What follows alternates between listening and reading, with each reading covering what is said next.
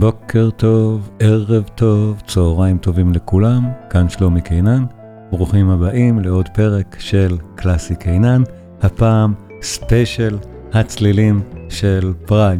אני שבתי מטיול בפראג, טיול משפחתי נהדר, ואני מזמין אתכם להצטרף אליי לחגיגה מיוחדת של מוזיקה צ'כית, מלבבת, משגעת, אופטימית, משמחת לב ונפש. אנחנו מדברים היום על סמטנה ועל דבוז'אק, שניים מהמלחינים הצ'כים הגדולים ביותר שיש, ושניים מהמלחינים הגדולים ביותר בכלל, שאני מאוד מאוד אוהב. ואני מזכיר לכולם, בדקו בתיאור של הפודקאסט גם את הקישורים הרלוונטיים לקבוצות בפייסבוק ולערוץ היוטיוב, לעשות שם לייק ו subscribe, זה ממש עוזר. וגם את הקורסים הדיגיטליים, שאני מצרף אליהם עוד ועוד תוכן כל הזמן, וזה שאתם בודקים אותם מאוד מאוד עוזר לי. גם לינק לתמיכה בפודקאסט ובערוץ נמצא שם, והתמיכה שלכם כמובן, כרגיל, מאוד מאוד עוזרת. הצלילים של פראג, בואו נהנה. אז ברוכים הבאים, כיף שבאתם, תודה רבה. זו הרצאה באמת לא במסגרת מתג, הרצאה מיוחדת. במתג היום עושים ראש השנה, שזה, שזה נהדר בזכות עצמו. ואני גם אתן עוד תוכן על פראג ועל המלחינים הצ'כים במסגרת הרצאה רצינית במתג. אבל תודה שבאתם היום להרצאה הכיפית הזאת, שעניינה בעיקר הוא רשמי טיול שלי מפראג. כי היינו בפראג, הנה אימא שלי ואחותי גם פה, הן יכולות להגיד שלום. היינו, היינו בטיול משפחתי בעיר, באמת, אחת הערים לדעתי הנפלאות באירופה, וגם הסיבה שאני אוהב אותה כל כך, והייתי בה המון פעמים, זה יעד מועדף אליי באירופה, אני נסעתי לפראג, הייתי שם כמה וכמה פעמים, ב... פשוט ב... ביוזמה כזאת של לראות שם מוזיקה, כי זאת עיר מוזיקה נהדרת.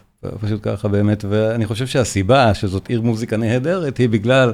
שעשייה מוזיקלית היא דבר חשוב וחיוני שם, כי מלחינים שמות כמו שאנחנו מדברים עליהם היום, סמטנה ובטח של דבוז'ק, זה מהשמות הכי גדולים במוזיקה אי פעם, מצ'כיה רבתי ומחוץ לצ'כיה ובכלל.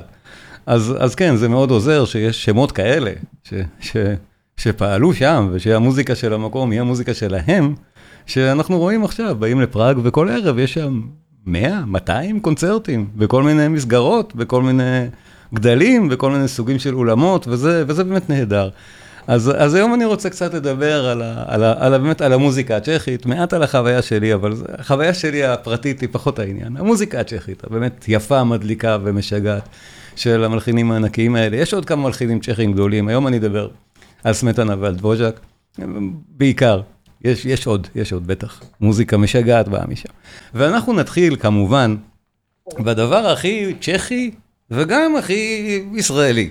זה, זה צירוף מקרים באמת מוזר, צירוף מקרים היסטורי, קצת אולי אפילו הזוי, שדיברנו עליו ארוכות, באמת לפני שנתיים כבר, חבל, מוטקה לא כאן, אבל uh, מוטקה ואני גם נעשה עוד הרצאה על הנושא הזה. קיצור תולדות התקווה, איך התגלגל המבלסט, מולדתי, מבלסט, ספציפית, בצ'כית זה מולדתי, מבלסט. והוא מדבר על מולדתו שהיא צ'כיה. איך התגלגל מבלסט צ'כיה להיות מבלסט ישראל? זו שאלה באמת מאוד מאוד מעניינת. אבל כן, זה התגלגל. אז, אז, אז בואו נשמע את, את המבלסט, את הקטע המולדובה מתוכו, המולדאו. אני חושב שזה אחד מהקטעים הכי מפורסמים בכלל של סמטנה, ובכלל של מוזיקה צ'כית, ובכלל של פואמות סימפוניות מהמאה ה-19. לא סתם העולים בעצם, העליות הראשונות, הכירו את זה בשביל לאמץ את זה להתקווה. זה היה מאוד מאוד מפורסם. סמטן היה מלחין צ'כי מפורסם, היה המלחין הלאומי הצ'כי. לאומן צ'כי במובן הזה.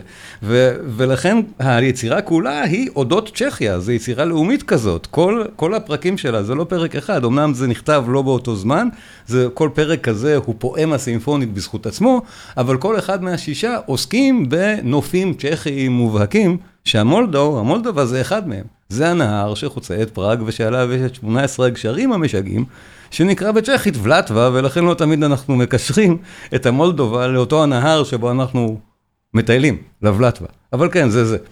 אז, אז הקטע המאוד ידוע, שנקרא ולטווה ומדבר על הנהר, בואו בוא נתייחס אליו באמת ברצינות, לא כאל התקווה והדוגמה האנקדוטית, אלא ברצינות זו פואמה סימפונית באמת מעולה.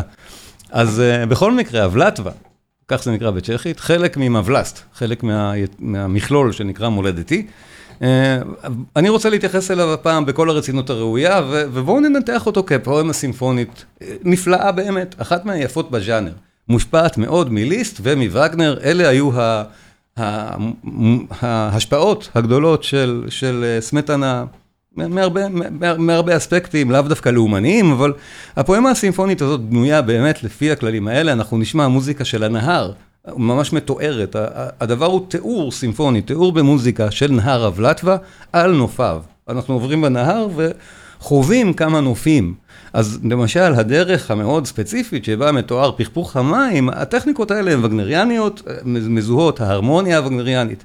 הקונספט הוא של ליסט, זה עמוק בתוך העניין הזה של פואמה סימפונית מהשיא, מאמצע המאה ה-19, משיא, כשהז'אנר הזה היה בשיאו. וככזאת היא נפלאה.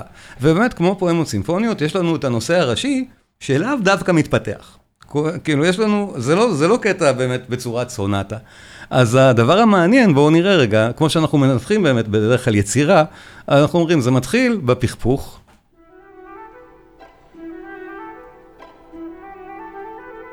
ואנחנו שומעים, זה תיאור מוזיקלי ספציפי של מים. זה... אפילו דג השמך של שוברט מתאר מים בצורה דומה. ברור שזה מים. עכשיו שימו לב שלמשל כשאנחנו נגיע לאמצע, לחלק מאוד יפה שאנחנו נשמע אותו אחר כך, החלק האמצעי של הפואמה, הלא מפורסם לישראלים, כי הוא לא התקווה, אבל חלק מאוד רציני, הוא מבוסס על אותו עניין של מים, על אותו עניין של פכפוך, שימו לב. אנחנו נגיע לשם.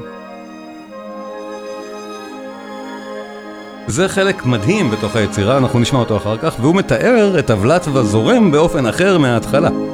אנחנו נבין את זה תכף. ויש לנו גם את הנושא השני, שהוא פולקה. אנחנו, אנחנו עוד נשמע את הביטוי פולקה כמה פעמים, הריקוד הצ'כי המאוד מכונן. אז הפולקה... כן, ריקוד צ'כי עממי כפרי. זה הנושא השני. הנושא הראשון... אוקיי.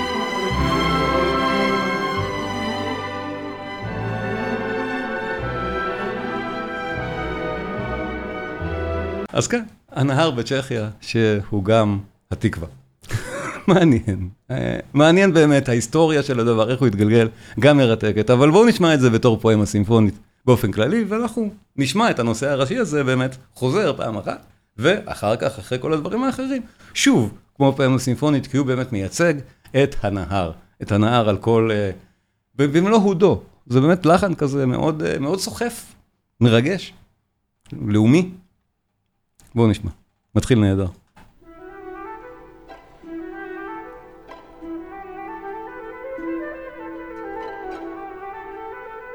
אנחנו באמת שומעים את הנהר מפכפך.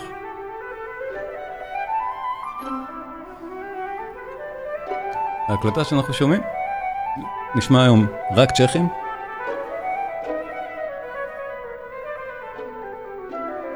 את השם הזה צריך להקריא, ומי שיודע צ'כית, שאולי יתקן אותי, יירי בילולבק. ככה מבטאים את זה בצ'כית, השמו של המנצח. התזמורת הפילהרמונית הצ'כית, והמנצח בילולבק הוא מנצח באמת נהדר של הרפרטואר הצ'כי, הוא אחד, אחד המנצחים הכי גדולים של הרפרטואר הזה, הוא מקליט אותו כל הזמן, ואנחנו נשמע אותו הרבה היום, זה נהדר. ושימו לב, ציור העטיפה, ברור, הנופים המדהימים של פראג עצמה מהנהר. זה מה שרואים באמת ששתים עליו, זה אבלטווה. והגענו.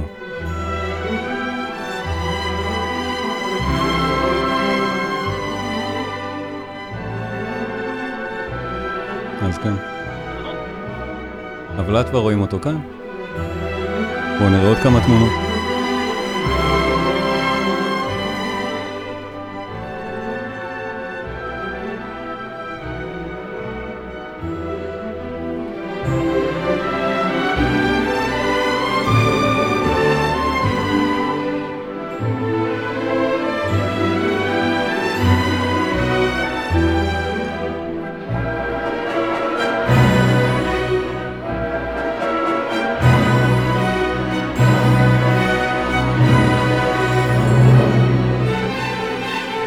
ועכשיו, הווריאציה המז'ורית, את זה אין בהתקווה.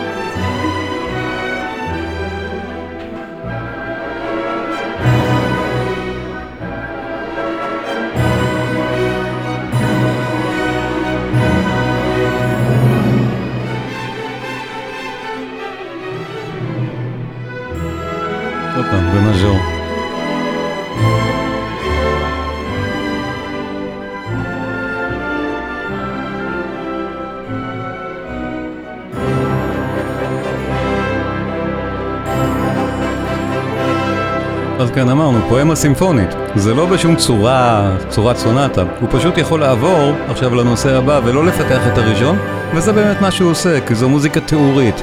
אז עכשיו אנחנו עוברים לתיאור של חתונה, או חגיגה כפרית מהסוג הזה, על הגדת הנהר. וזה התירוץ של סמנטנה לשלב כאן פולקה. דבר שהוא מאוד אוהב, כל המלחינים הצ'כים מהתקופה הזאת אהבו מאוד את הפולקות, וסמנטנה, יחד עם דבוז'ק, הוא ה... הגורם העיקרי בפופולריזציה של הז'אנר המוזיקלי שנקרא פולקה, שהיה ז'אנר מאוד מאוד פופולרי כמוזיקת פופ עד שנות החמישים של המאה ה-20. הפולקה נולדה כאן, והיא באמת מתחילה, למשל, באדפטציות הסימפוניות של פולקות כפריות, כמו שאנחנו נשמע עכשיו בנושא השני, שמתחיל תכף, של הבלטווה. אז אנחנו צריכים לדמיין את הכפריים עושים חתונה על אחת מהאגדות של הבלטווה.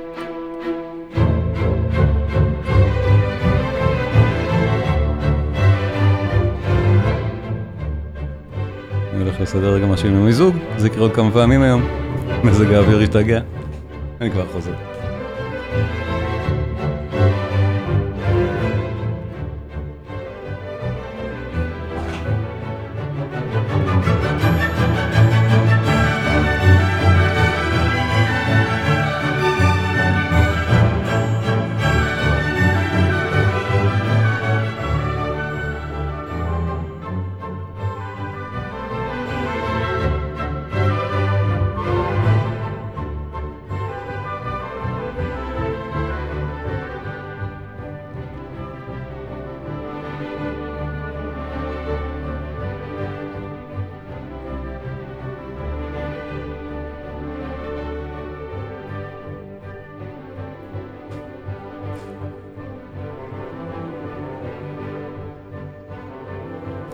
ועכשיו אמרנו, פואמה סימפונית, לכן מותר בז'אנר ומאוד uh, מקובל, וזה חלק מהכללים שנגיד ליסט ניסח, שכל חלק יכול להיות אוטונומי, והוא לא חייב להיות קשור מוטיבית למשהו אחר. סמטנה פה באמת בתור מלחין מצוין, עושה קשר מוטיבי, אם אנחנו זוכרים זה התחיל במין נהר כזה, ועכשיו אנחנו חוזרים לעניין של הנהר ההוא, בצורה מאוד מאוד דומה. לחלק באמצע נהדר ויפהפה שמתאר עוד אזור בבלטווה באותו הנהר, אבל שונה. שימו לב איזה יופי זה קורה כאן. עוד חלק בפואמה.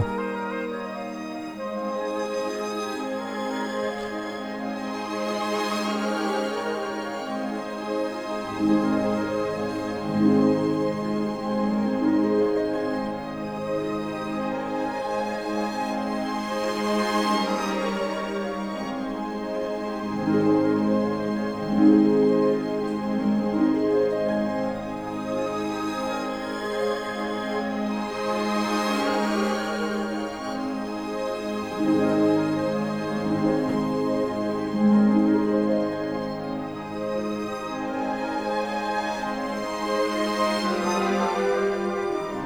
כך יפה.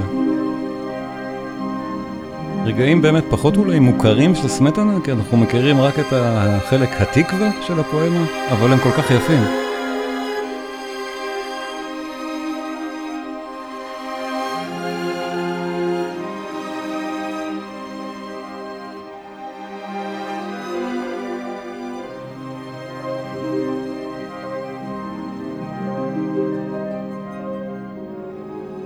אז לא פלא שזאת הייתה באמת יצירה מאוד מאוד פופולרית, וגם ייצגה את הלאומיות הצ'כית, מטבע הדברים.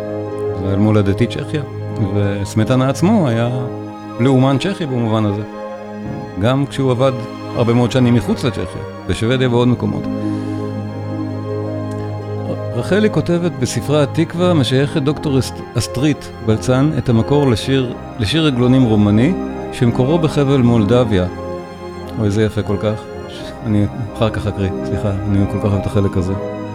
זו, זו למשל הרמוניה וגנריאנית, למי שמכיר את וגנר מזהה את המהלכים ההרמוניים מהסוג הזה שבאים משם. הרמוניה מודלית, מה שנקרא.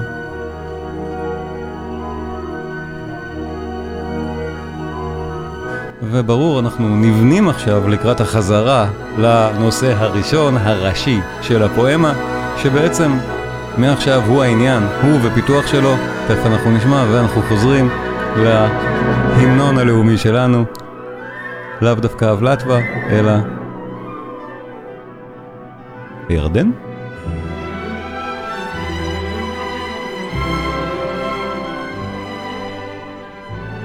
אז כן, אה, רחלי כותבת, בספרה התקווה משייכת דוקטור אסטרית בלצן את המקור לשיר עגלונים רומני שמקורו בחבל מולדביה שבמזרח רומניה, סמוך לגבול אוריאנה, אור...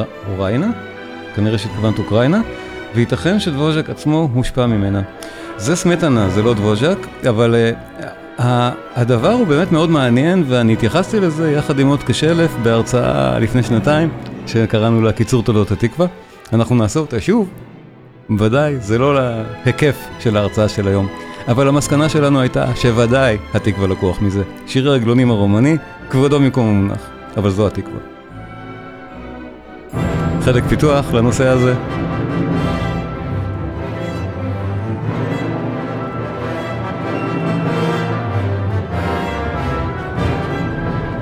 יש הקלטות של השיר העגלונים, אגב רחלי, הוא נקרא היי סע. חפשי את זה ביוטיוב, היי סע. ותוכלי בעצמך להשוות למה התקווה יותר דומה, לשיר העגלונים או למולדובה. אני חושב שהמסקנה היא חד משמעית.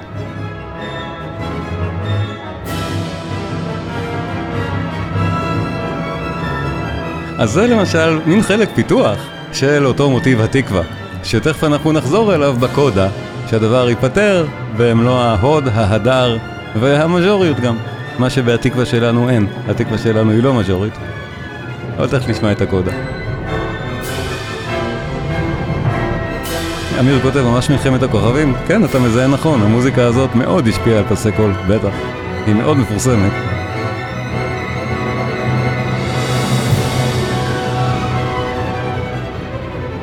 ועכשיו אנחנו נגיע לקודה, התמה הגדולה, התמה הראשית.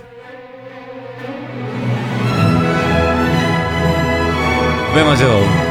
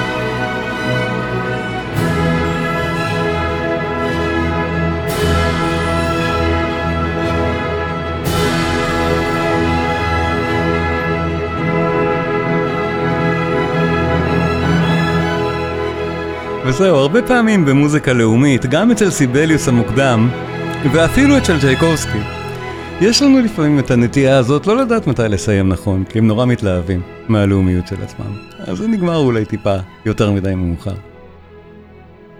עדיין, יצירה משגעת. סמטנה הוא באמת מלחין נהדר, אנחנו נשמע עוד כמה קטעים שלו היום, כי, כי בטח, בפראג, סמטנה, מלך לצידו של ווז'ק, וזו נקודה מעניינת מאוד שדיברתי עליה עם מוזיקאי בפראג, ש... הנה, זה נגמר עכשיו, זה... זה המולדאו. ודיברתי עם מוזיקאי בפראג, בדיוק על הנושא הזה, על אה, דבוז'ק וסמטנה, כי אה. מנקודת ראותנו הבינלאומית, נגיד ככה, אנחנו הרי לא צ'כים, ואנחנו. ו... ואנחנו מסתכלים על מלחינים מנקודת ראות אה, לא אתנוצנטרית צ'כית. אז בעינינו דבוז'ק הוא הוא, ה, הוא המלחין, המלחין, וסמטנה הוא המלחין הלאומי הצ'כי, הוא משהו... בעיני הצ'כים זה, הם שניהם אותו דבר, הם שניהם ענקים חשובים מאוד. זה, וזה, וזה חשוב היה להבין את זה, ודיברתי פה עם, עם מוזיקאי, וזה קטע די, די, די מעניין. הם לא יודעים הרי שאנחנו אימצנו את הלחן הזה להיות התקווה. זה משהו שאנחנו יודעים אותו כישראלים. הם, אין להם מאיפה לדעת. והם כל פעם מופתעים מחדש כשמספרים להם על זה. אז אני סיפרתי לאחד מה, מהנגנים שניגנו בבית הכנסת הספרדי, לא סתם, בית הכנסת הספרדי העתיק, המפורסם בפראג, ניגנו באמת בקונצרט את זה, את מבלסט. שזה מין... נהדר. מנגנים בלי דעת את ההמנון הלאומי שלנו בבית הכנסת. אז דיברתי איתו על זה אחר כך קצת, זה באמת צילומים חובבניים שלי עם המשפחה, אבל זה כל כך נחמד שבואו, אני אשתף אתכם, בואו בוא נצפה בקטע קצר שאני מדבר איתו. Thank you, sir. Thank you so much. הנה, אתם, אז אפשר אנחנו לראות. נכנסים לבית הכנסת, בית הכנסת הספרדי, שעוד מעט הולכים, אה, שעוד מעט הולך להיות קונצרט של תזמורת צ'כית כנראה מצוינת בבית הכנסת. והם הולכים לנגן תוכנית של מוזיקה קלה, אבל האווירה לא תיאמן.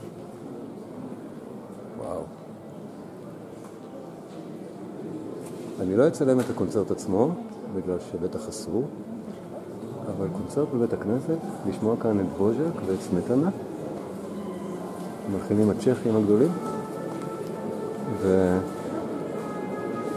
וזו בטח הולכת להיות חוויה. ואני אספר לכם בדיוק איך זה היה. וזאת תהיה גם הזדמנות אולי לדבר על...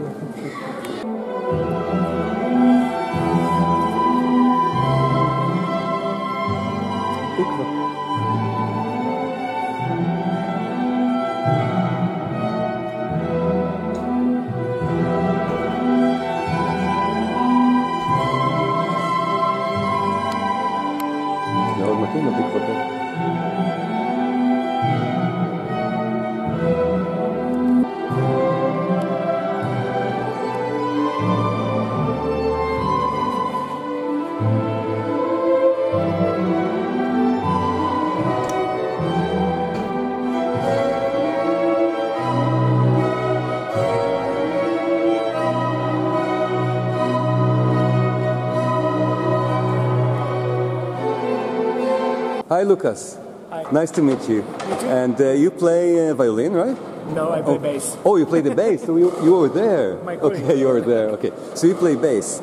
And uh, I've just seen the concert here in the amazing, beautiful old uh, uh, Bet Bet Knesset Sfaradi, Spanish uh, synagogue.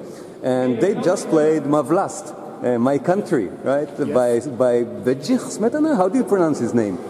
Bedjich. Vejich. Vejich Smetana. It's a little bit difficult. R. Yeah. Small accent. You put the tongue behind the teeth. Bedrich. Bedjich. Bedrich. Bedrich. Something like. I'm doing my best. And also, Dvořák is not easy to pronounce there, right? how do you how do you pronounce Dvořák in Russian? Dvořák. Oh, right, Dvořák, yeah. That's one of my favorite, all-time favorites uh, composers, obviously. But but the interesting thing is, you just played uh, the Moldau from uh, from Mavlast. Okay, it's. Uh, I think it's typical for Czech music. on the Whole world knows Dvořák and Smetana. Yeah. And, uh, okay, my country. We say Mavlast, this uh, cycle of symphonic uh, poems. It's Yeah. very famous. Nice music. And it's about your country. It's about uh, it's about Bohemia. No? Yes, it's about, about Bohemia. It's Moldau. It's a river. That's the And, Vlatva River. Yes. Yeah, Yes, what okay. you heard. It's Yeah. a river. It, it's uh, two springs which are coming from mountains. So it, it starts the origin with two fruits. One and second fruit so together, and then became a big, uh, bigger river as you see in Prague. Th- That's great, and, and Smetana is the national national composer. Is con- com- considered the national Czech composer, right? It's Smetana and not Dvořák for some reason. I don't think so. Both Uh, I- of them. okay, both of them are like considered- left and right hand. Got it. But but uh, interestingly enough, uh, the Israeli national anthem is based on this particular piece on, that you just played, uh, the Moldau, which is amazing that you played in a synagogue, in the Jewish synagogue. So you play that and you see all the Jewish symbols, and you actually play a version of the Israeli national anthem, which I think is a great anecdote, right? Yes, uh, you know, I think uh, got like fun. Yeah, yeah, it's great fun. So really, thank you so much. It was great. כן, זה היה באמת fun. אני חושב שזה, יש משהו סמלי נהדר בזה שמנגנים את זה בבית הכנסת, אה, את התקווה.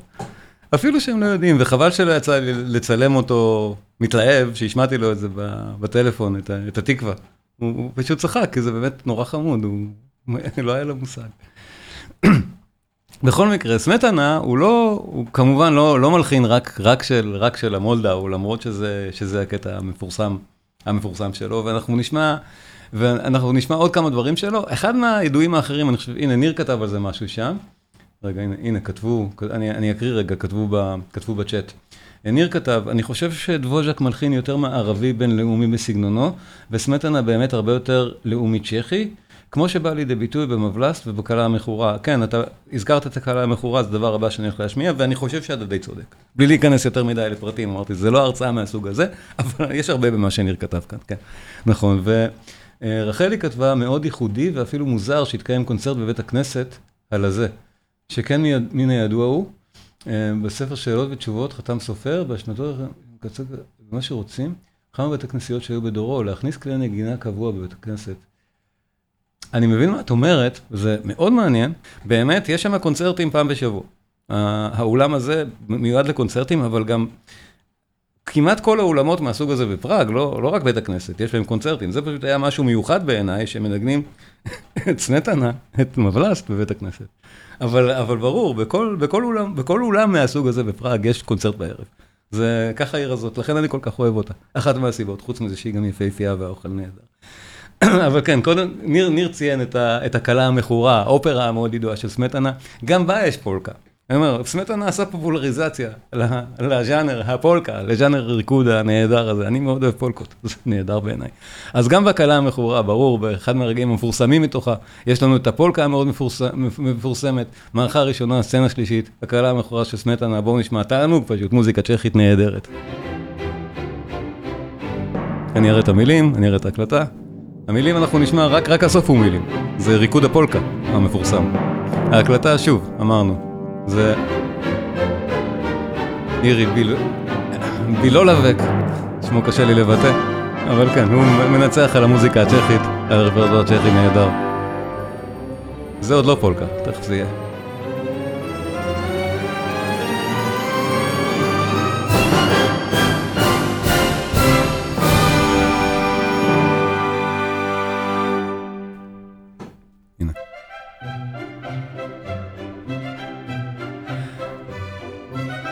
זה באמת מאוד דומה לדבוז'ק. צריך להודות, הם באו מאותו המקום. כשהם נוגעים בסגנונות הצ'כיים האלה, הם מאוד מאוד דומים, נהדר.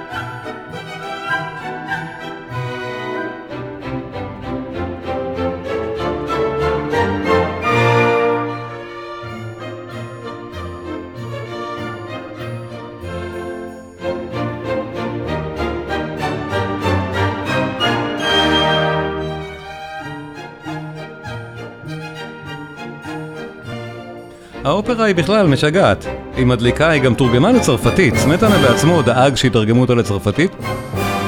והיא בוצעה בפריז, אמנם זה לא הצליח שם בהתחלה. בהמשך, בוודאי זאת הפכה להיות אופרה מאוד מאוד מצליחה בכל אירופה. אבל יש גם גרסה צרפתית שלה, היא לא רק בצ'כית. ואופרה באמת נהדרת.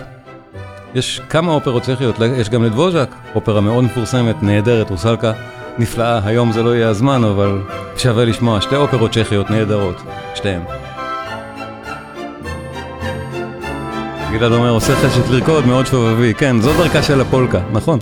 זה סגנון ריקוד עממי, כפרי, שאומץ לאולמות קונצרטים על ידי המלחינים האלה בדיוק. כשהם, כשהם הלחינו, סמטנה תמיד בצ'כיה, ודבוז'ק בתחילת הדרך עבור צ'כיה, ומאז פופולריזציה. המחולות הסלבוניים של ווז'ק לא נשמע היום, יש בהם פולקות כמובן. המון יצירות. סגנון נהדר. רוסלקה עולה עונה באופרה, כן, נהדר, אופרה בהחלט מעולה. אני מאוד ממליץ למי שלא מכיר, לרוץ לראות.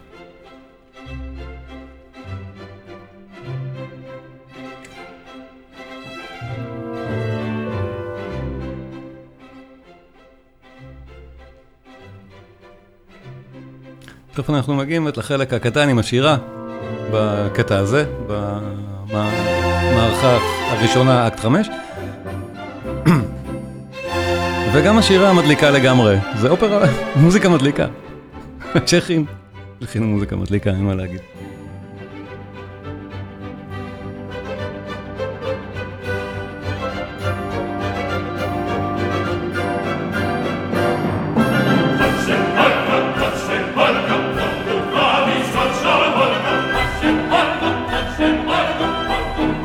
אפילו שרים, איזה כיף לרקוד את הפולקה, כן, ולשיר את הפולקה.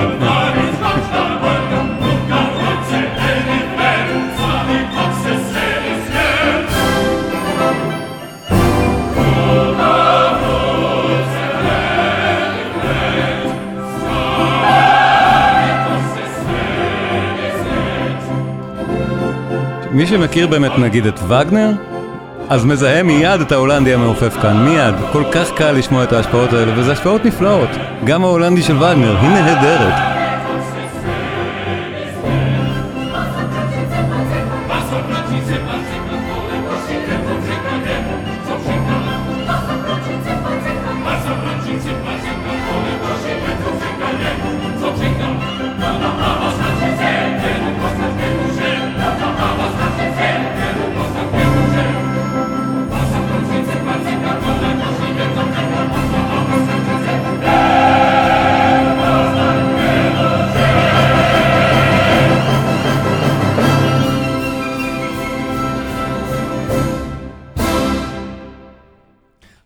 המכורה, אופרה נהדרת של סמטנה, בהחלט מומלצת, ולסמטנה יש גם כמה אה, קטעי פסנתר נהדרים. שוב, מלחין ששווה לשמוע, מלחין הלאומי הצ'כי, כנראה דבוז'ק גדול ממנו בתהילתו הבינלאומית, נכון, ועדיין שומעים מקטעי הפסנתר הנהדרים של סמטנה וחושבים שזה שופן.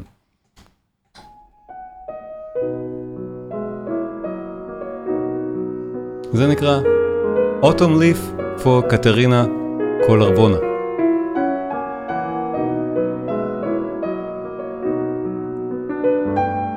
קטע נהדר, פשוט.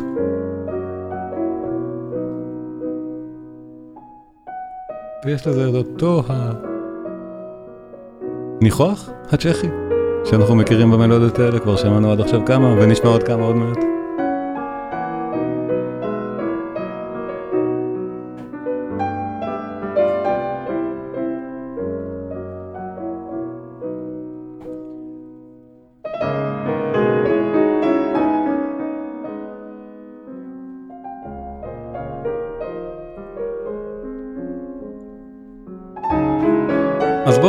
שופן הוא השפעה ענקית על כל מוזיקת הפסנתר באירופה בחצי השני של המאה ה-19. לא סתם זה דומה. אבל כן, מוזיקת הפסנתר של סמטנה היא גם מאוד מאוד יפה וראויה להאזנה. הדיסק הזה למשל בהחלט מומלץ. מוזיקה משגעת. ואת הקטעים, שוב, המפורסמים האלה בצ'כיה שומעים באמת בפראג, אם מסתובבים. שומעים מבחר של קטעים כאלה. יש כמה יותר מפורסמים אפילו כאן, אנחנו תכף נשמע.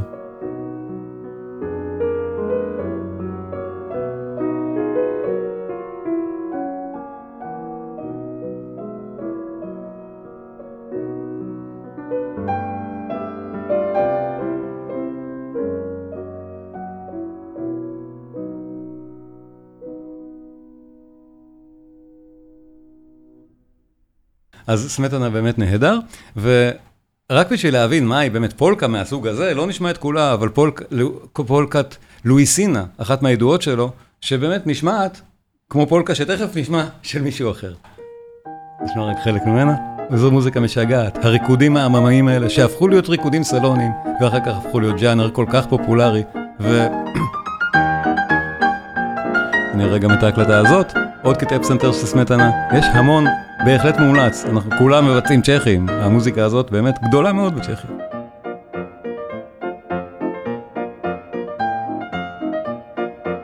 ובוא נודה, הפולקה היא מדליקה, כסטייל. זה תענוג להקשיב לזה, זה מוזיקה שיכולה ללוות בקלות צ'רלי צ'פלין, ואכן ליוותה.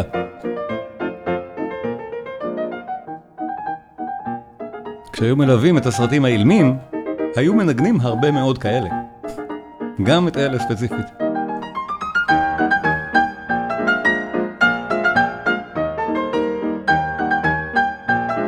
ומקוצר זמן, רק רציתי להשמיע דוגמה לפולקת פסנתר של סמטנה, בשביל לשמוע מיד, אחר כך, אחת הרבה יותר מפורסמת שלא נקראת אפילו פול, פולקה, אלא הומורסקה, והולחנה בסגנון הצ'כי הזה באמריקה. וזה דבוז'ק. ההומורסקה, אופוס 101, מספר 7. כל ההומורסקות של דבוז'ק, כל הסדרה הזאת, דיסק ראוי כל כך להאזנה, יחד עם הבגטלות של בטהובן, זה מיצירות הפסנתר הכאילו קלילות, המשגעות ביותר שיש. אני אשמיע איזה דיסק אני, מש... אני משמיע עכשיו, אבל כל, כל אחד מהם הוא נהדר. כאילו, המבצעים הצ'כים עושים את זה נפלא, וזה כבר נשמע לנו פרוטו-ג'אז. ההיסטוריה של דבוז'ק באמריקה היא מרתקת בזכות עצמה, מה שהוא עשה שם. אבל אחד הדברים החשובים שהוא עשה, זה להקנות לאפרו-אמריקאים ידע מוזיקלי. להקנות להם קריאה וכתיבה של תווים. ודרך זה הוא גם הקנה מעט את סגנונו.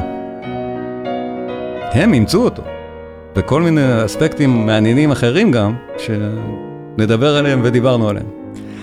אבל האספקט הצר הזה, דברים כמו אלה שדבוז'אק הלחין וביצע באמריקה, מול תלמידיו שחורי העור, שמבוססים על הריקוד הזה, על ה two-step, על הפולקה. אבל עכשיו, כשאנחנו עוברים לחלק השני, אנחנו פתאום שומעים את המקור הצ'כי. זה עבר מאמריקה לצ'כיה.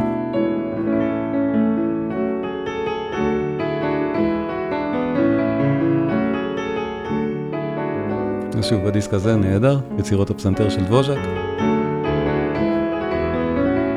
ההומורסקות. שמונה, שמונה ההומורסקות, זה המקבץ שיש להאזין לו כאן.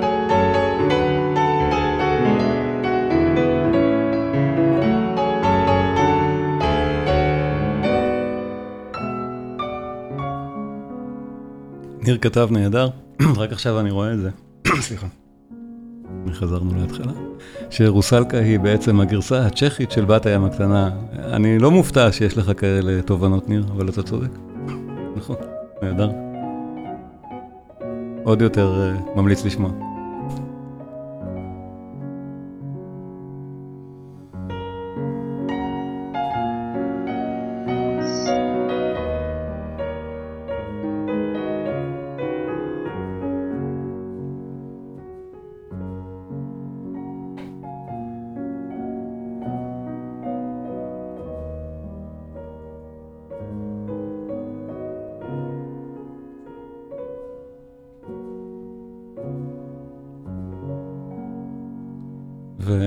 ורק בשביל שנבין על מה אני מדבר, זוז'ק באמריקה, כמה זה דומה זה לצד זה.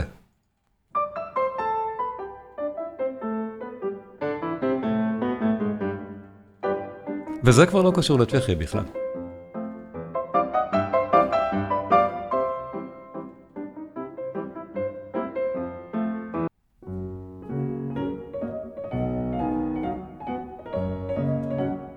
דבוז'ק עשה הרבה מאוד דברים באמריקה. ולא סתם הפולקה הפכה להיות סגנון בינלאומי כזה גדול במוזיקה קלה. עד שנות החמישים של המאה ה-20, עד הרוקנרול. זה מדהים. עוד פולקה נהדרת של דבוז'ק, מיצירה שנקראת סוויטה צ'כית, לא סתם, גם מוזיקה לאומית צ'כית, דבוז'ק בלי ספק. הסוויטה הצ'כית, יצירה מוקדמת שלו, מהיצירות באמת ש...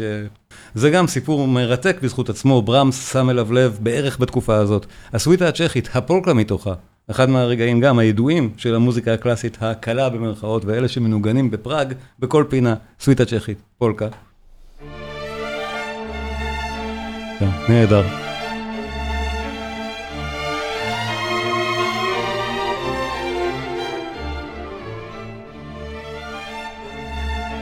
גם הדיסק הזה מומלץ בחום רב. אמנם זה לא נחשב tone poem, זה נכלל בתוך symphonic poem ו overtures. אז זה לא הגדרה נכונה של הסוויטה הזאת, היא לא tone, tone poem, אבל זה נכלל בדיסק הזה, שהוא מומלץ גם, כל היצירות בו הן נהדרות של דבוז'אק. הסימפוניות של דבוז'אק אנחנו מכירים מצוין והן תמיד אגודות בתור תשע הסימפוניות, ואז שומעים אותן בתור תשע הסימפוניות והם שוכחים את הפואמות הסימפוניות הנפלאות של המלחין. כי הן פשוט בדרך כלל לא נכללות באוספים האלה, אבל הן מדהימות אחת-אחת. הדיסק הזה מומלץ כל כך לחובבי דבוז'ק, מי שמכיר את הסימפוניות ימצא פה דברים משגעים פשוט. כמו זאת.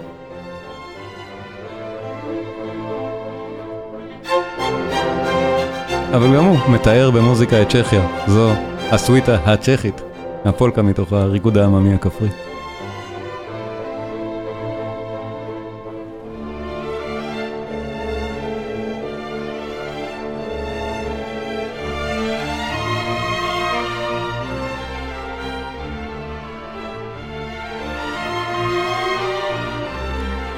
המוזיקה הזאת מתאימה הרי כל כך לנופים האלה.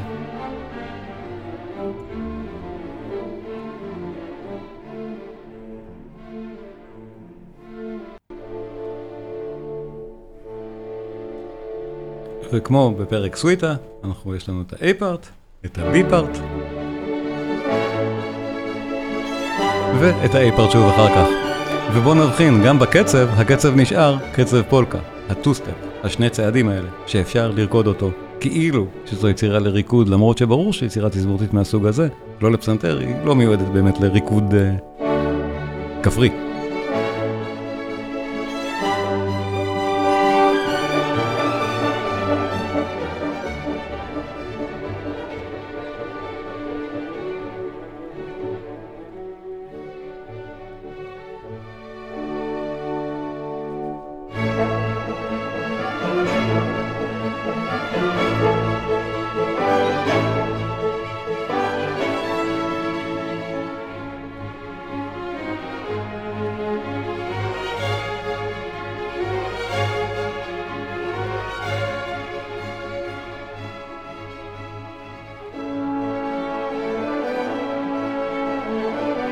וכאמור, אנחנו שומעים היום רק תזמורות ומנצחים צ'כים. הם נהדרים בכל מקרה, גם ברפרטואר שהוא לא צ'כי. אבל הם כנראה יודעים לנגן את המוזיקה הזאת עם, ה... עם הקצב הריקוד הנכון, עם, ה... עם התחושה הנכונה הזאת, עם הפיל הקצבי המאוד רוקד של המוזיקה הצ'כית.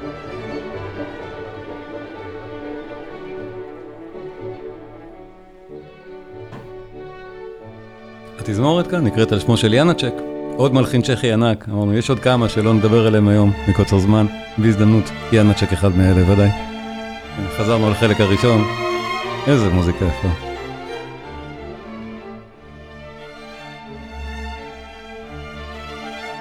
אז להבותו של דבוז'ק, ואולי גם מעט להבותו של סמטנה, הקטעים שאנחנו שומעים היום הם כלילים. זו מוזיקה קלאסית קלה, ככה היא מוגדרת באמת בדרך כלל. זה, זה האזנה קלה. מוזיקת מעליות אולי? לדעתי לא. אבל uh, לפעמים כשלמלחינים יש מוזיקה כל כך קלה, נוטים לחשוב שהמוזיקה שלהם היא יותר מדי שטחית. וזה שיפוט לדעתי לא הוגן, ובכלל לא נכון כשמדובר בשניים האלה. יש להם גם את היצירות העמוקות שלהם ודאי. זה לא זה דווקא, אבל יש, בטח.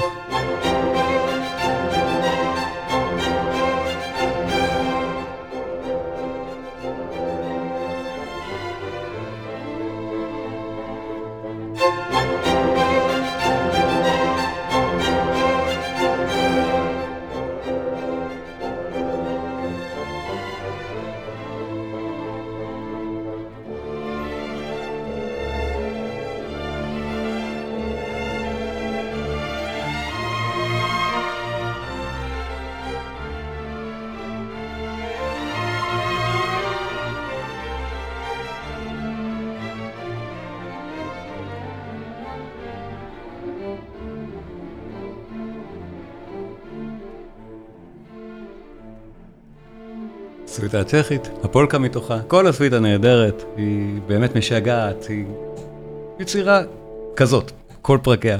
באותה צורה, אפשר להאזין בכיף לסרנדה למיתרים, היא גם כזאת. גם סוויטה צ'כית, בעצם רק למיתרים.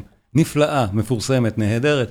שוב, מקוצר זמן, יש לי עוד הרבה מאוד דברים שרציתי להשמיע בתור מוזיקה מפראג, וכרגיל, אצלי אני בכלל לא מספיק, אני מספיק בקושי חצי, וגם כנרת, כנרת זוהר להב, הייתה כאמור אמורה להתארח היום, ולצערי ולצע, היא חלתה, והיא לא יכלה להשתתף, אז זה ממש חבל, ואני מקווה שבשבוע הבא, כבר במסגרת מתג, אני אוכל כן לארח אותה, ואז יהיו לנו עוד, עוד, חצי של מה שרציתי עוד, עוד להשמיע היום מהמוזיקה הצ'כית. עוד לא סיימנו, כי יש גם, אני רציתי להגיד מזל טוב לניר, ניר נמצא כאן ויש לו יום הולדת, והמון תודה ניר שבחרת ביום הולדת שלך לבוא ולחגוג את המוזיקה מפראג, אני יודע שאתה מאוד אוהב את המלחינים, אבל לכבוד הוא לי, אז אני רוצה להקדיש לך, באמת, קטע של דבוז'ק, נהדר, שפשוט אני מאוד מאוד אוהב, לאו דווקא יום הולדתי, נגיד ככה, אבל הוא נפלא, ופשוט מהרגעים היפים של דבוז'ק לדעתי, וזה בדיוק האמצע הזה, דיברתי על זה קודם, אנחנו חושבים עליהם שמלחינים קלים מדי, זה לא נכון, בסימפוניה השמינית דבוז'ק מראה את זה. הוא כאילו קל, הוא, הוא, עושה, הוא, הוא עושה בסקרצו של היצירה הזאת דבר נפלא, הוא לוקח מוזיקה שנשמעת לנו קלילה כמו זו, ומכניס אותה לתוך סימפוניה מדהימה, השמינית של דבוז'ק היא, היא ענקית, היא באמת יצירה שמההתחלה ועד, ועד הסוף אף אחד לא חושב שהיא קלילה במיוחד דווקא, זה לא הקטע, היא פשוט נהדרת. הפרק השלישי. עוד פעם, ברמס עצמו הושפע מזה כל כך. בהרצאות על ברמס דיברנו על זה, שהוא אחר כך חיכה את דבוז'ק, את מה שדבוז'ק מנסה לעשות כאן ומצליח. הפרק הנהדר הזה, אני מקדיש את זה לניר, אחד מהפרקים האהובים עליי של דבוז'ק ושל מוזיקה צ'כית, או מוזיקה רומנטית בכלל. והקלטה צ'כית נהדרת. וזה בנוי סקרצו וטריו קלאסי, ברור. דבוז'קן הוא עובד כמו ברמס, הם כבר בקשר מאוד מאוד אמיץ. סקרצו, אחרי זה נשמע את הטריו, ואחרי זה שהוא סקרצו. הכותרת היא כמובן קצב של ואלס.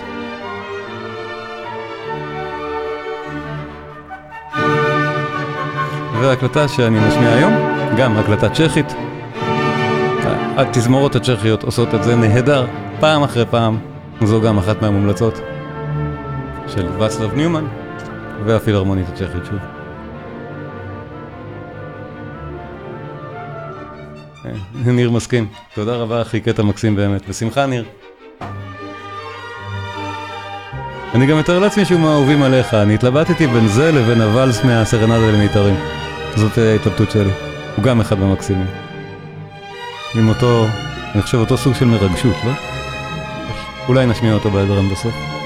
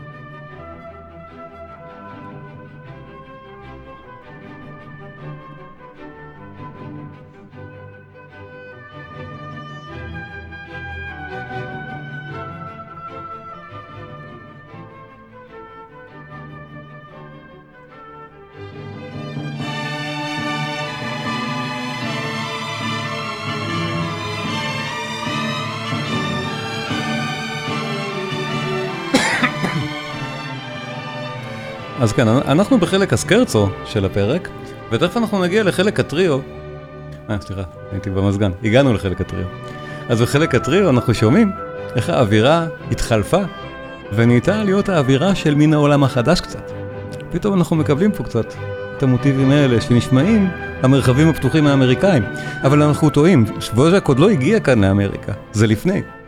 זה הסגנון שהוא אימץ בתשיעית, שנכתבה שם, והוא אומץ להיות הסטייל האמריקאי. נהדר.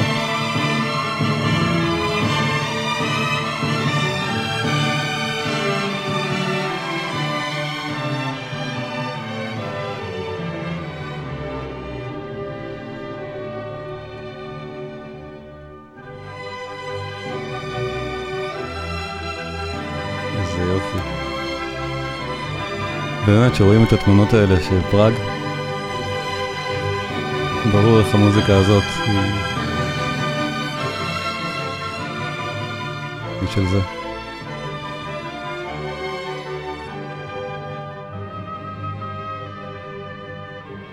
ואנחנו מיד חוזרים לאי-פארט היפהפה,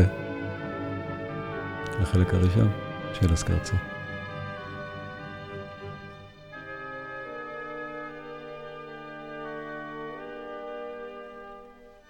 הגענו.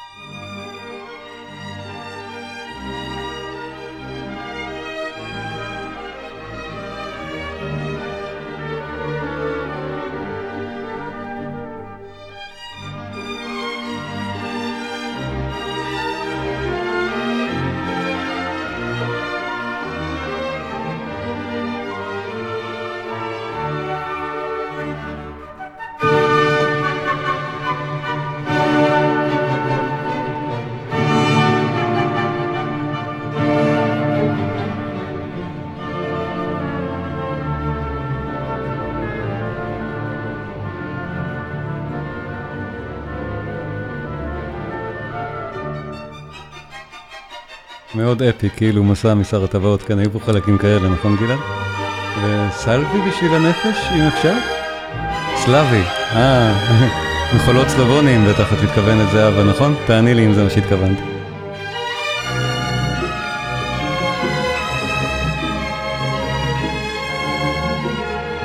אני מניח שזהבה מתכוונת ל... הנה, הנה זהבה מסמנת לי, שכן, לזה התכוונת.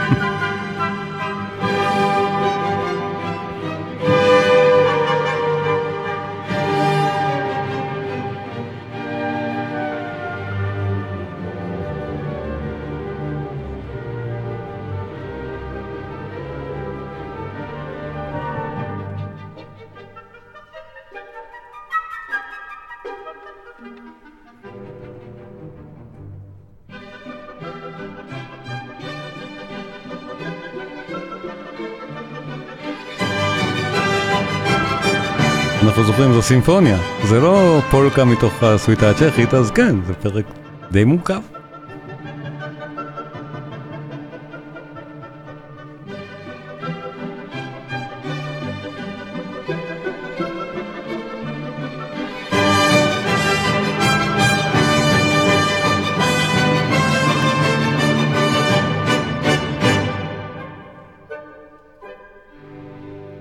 וכן, כמו בכל סימפוניה טובה, ברור, זה מתחבר עכשיו לפרק הבא, לפרק הרביעי, שמסיים את היצירה, והפרק הראשון הוא הגדול וכולי, וכן, זו יצירה מסיבית וגדולה וענקית, אבל הפרק הזה נהדר וכל כך דבוז'קי, ו- ו- ומאמץ את הסגנונות האלה לתוך אולם הקונצרטים המרכז, אולמות הקונצרטים הגדולים באירופה, דבוז'ק בשלב הזה בקריירה כבר היה המלחין כנראה הכי מצליח באירופה.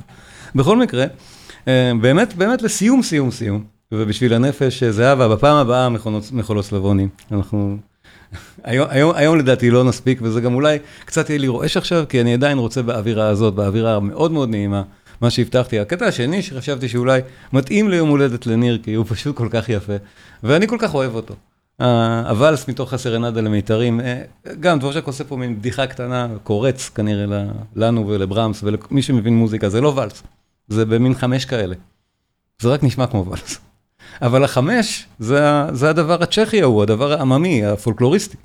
החמש זה בדרך כלל, הספירות האלה של החמש לא נמצאות ב, בסגנונות או בריקודים אופייניים למסורת האירופאית הרגילה, הם כמעט תמיד באים מפולקלור. ובוודאי שבמקרה כזה גם. אז כן, בתוך הפרק המקסים, היפה, המפורסם והמדהים מהסרנד למיתרים, מתחבאת לנו הקריצה הקטנה של החמש, שימו לב.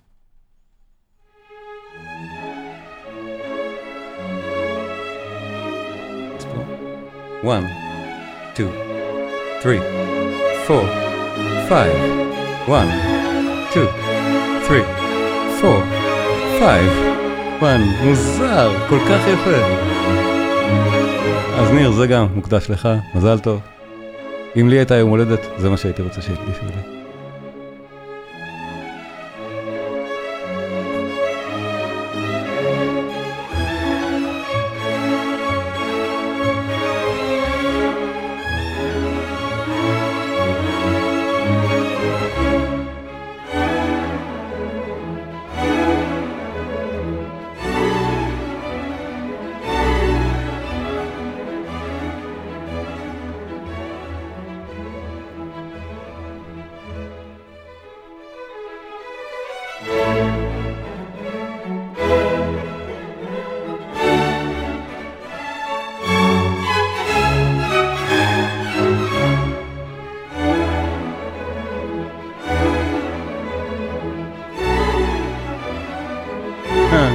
תודה רבה דליה, תודה רבה. גלעד כותב, איזה כישרון לכתוב משהו כל כך ממכר. כן, אה, דבוז'ק הוא אחד הכישרוניים, אני חושב, לא סתם תהילתו יצא למרחוק. אפילו שהוא מצ'כיה, מהפרובינציה, כן. נהדר. תודה רבה על התענית הנהדרת ועל ההסברים, דליה, בשמחה רבה, בשמחה רבה. כל כך נהניתי גם, אני אוהב את המוזיקה הזאת, רואים עליי. אבל אני אוהב את פראג. ויש לי פה צופה בשם סמטנה, אז בכלל, הכבוד הוא, הכבוד עצום. שזהו, והחלק הראשון עכשיו עברנו אותו, ושימו לב, החצי השני, החלק האמצעי, גם יש לנו פה A, B ו-A, זה המבנה הזה. סיימנו את זה, והחלק האמצעי לא פחות יפה, כמו אצל מוצרט. דבוז'ק מאוד אהב את מוצרט, הוא עושה פה את דוגמתו, סרנדה למיתרים, שגם החלק הזה שלה, הוא לא פחות משגע המוטיב הזה.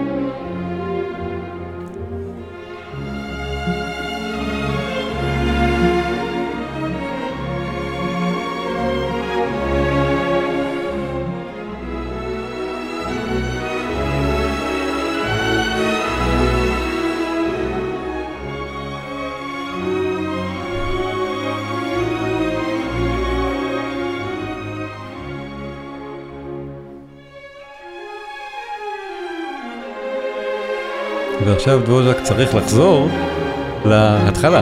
הוא צריך לחזור לחמש הזה של ההתחלה. אנחנו זוכרים, הנושא הנהדר שפתח את זה. ותכף הוא מגיע. הוא עושה את זה בדרך מאוד יפה. אנחנו ממש שומעים את הדרך שבה ההרמוניה מתפתלת וחוזרת נהדר פה. שימו לב כמה זה יפה שהוא יחזור לנו עכשיו. כאן, הוא מתחיל להתקרב.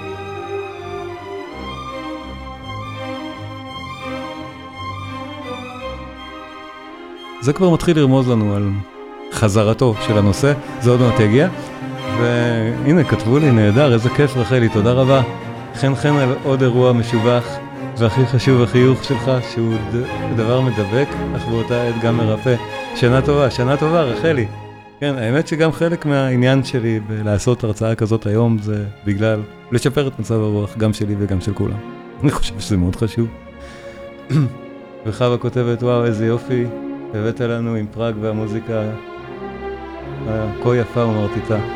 תודה לך ועליך, שנה טובה ויופי. איזה כיף אתם גורמים לי להסמיק. תודה. תודה רבה על מוזיקה נפלאה, הצילומים המרביים משלימים, משלימים את התמונה. תודה עידית. תודה. המוזיקה באמת נהדרת, זה מחמם את הלב, נכון? דבוז'ה קוסמטינה. הרגעים האלה הם כל כך יפים.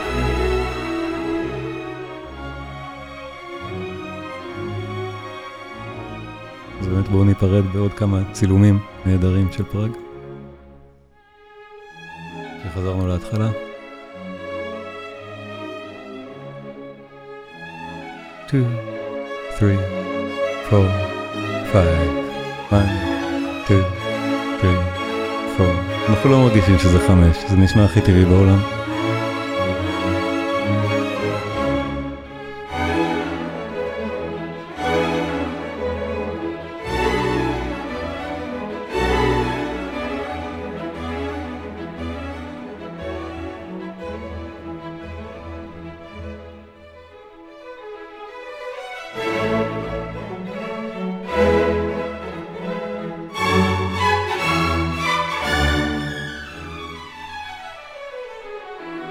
המעברים הנהדרים האלה. כל כך יפה. לא סתם ברמס התלהב מדבוז'ק כשהוא שמע את הדברים האלה, הוא פשוט התלהב לגמרי, זה מתועד, ברמס פשוט עף עליו, אפשר להבין. כל כך יפה.